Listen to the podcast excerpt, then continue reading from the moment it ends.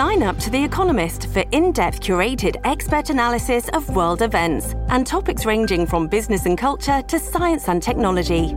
You'll get the weekly digital edition, online only articles, curated newsletters on politics, the markets, science, culture, and China, and full access to The Economist Podcast Plus. The Economist is independent journalism for independent thinking. Go to economist.com and get your first month free.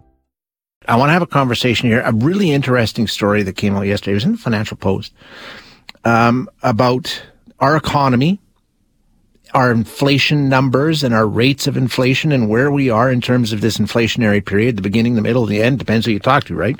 We've had those conversations. Well, last week we saw the national inflation numbers come out, and the rate of inflation was slightly lower than the number that we told you about in July. I think, if I uh, top my head, 7.6 versus 8.1. So, I mean, hey, it's still incredibly high on a year over year basis. But what does that tell us now that we're starting to inch back a bit from where we were? Have we plateaued? Are we on the way back? Could we possibly be there already? Are we heading for a collapse? Well, all depends on how you take a look at those numbers. So for some help on that, we're going to chat with Steve Ambler, who's a professor of economics at the University of Quebec in Montreal and the David Dodge Chair in Monetary Policy at the C.D. Howe Institute. Steve, thank you for your time. I appreciate you joining us. Always good to talk to you, Shay. How are you doing? I'm doing very well, sir. Thank you. Um, so let's just start with the most recent data. As I say, inflation numbers, you know, that, that headline number that gets reported once a month is still ridiculously high, but not as high as the month before. So what do we read into that?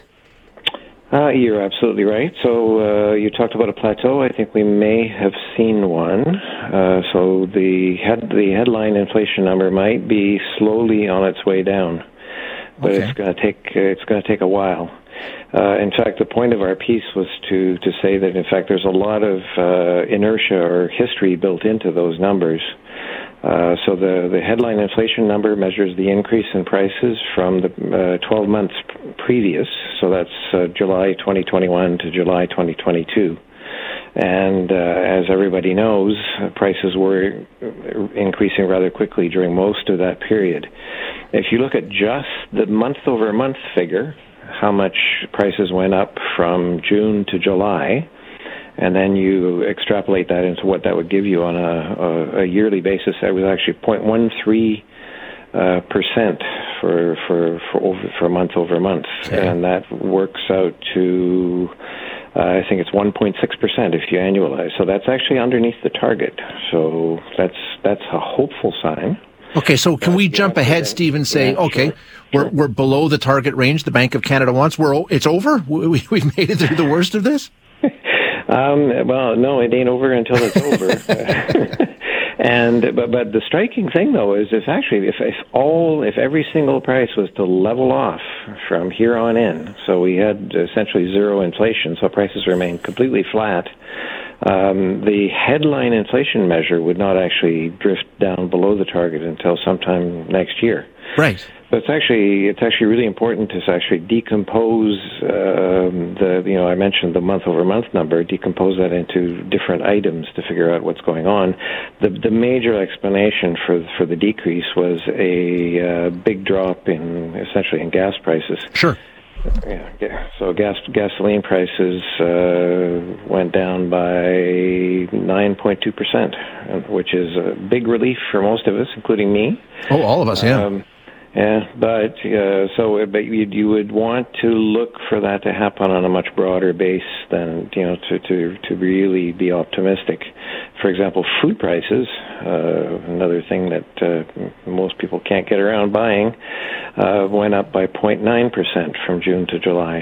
So then, if you extrapolate that, that's uh, I think an 11 percent uh, rate of inflation year over year. So that's discouraging. Uh, we'd, we'd want to see the things like that. Food prices, services, same thing. They went up 0.9 percent just over the month. Wow. Okay. So how does that affect monetary policy? We know that, you know, it's that number that we hear about where they want to keep it in that two to three percent range. So they're being really aggressive, raising the interest rates, you know, a full point, three quarters of a point, all those things that we've seen over the past few months. How does the fact that, okay, well, if you slow down a bit and take a look at where we are month to month, it's a different picture. How does that affect what the Bank of Canada does? Does that play into it? The the month over month number might. I mean, the Bank of Canada is forward looking. They, despite the fact that they, you know, their their their target is measured in terms of this headline inflation number, which contain, contains a lot of history. Yeah. Uh, what they what they want to do is bring inflation back to target within a, a horizon of say six to eight quarters.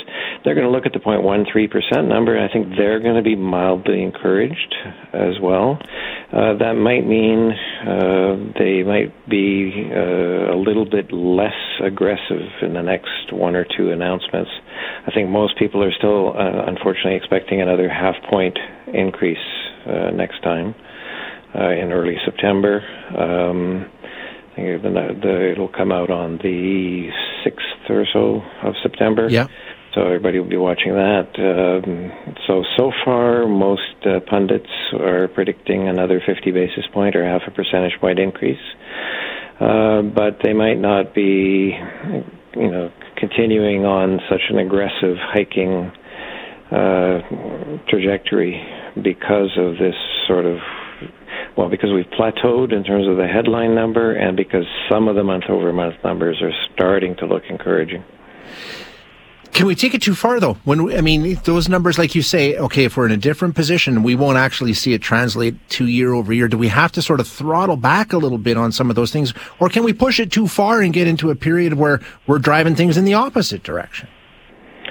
Well, the opposite direction would be uh, damaging the economy so much that inflation really, t- not only the, the economy takes a big hit, but inflation takes a big big hit. So the, you know, the as I say, the the Bank of Canada is going to be encouraged, perhaps to some extent, by this this number, and they, they you know, they're looking for this uh, mythical unicorn called a soft landing.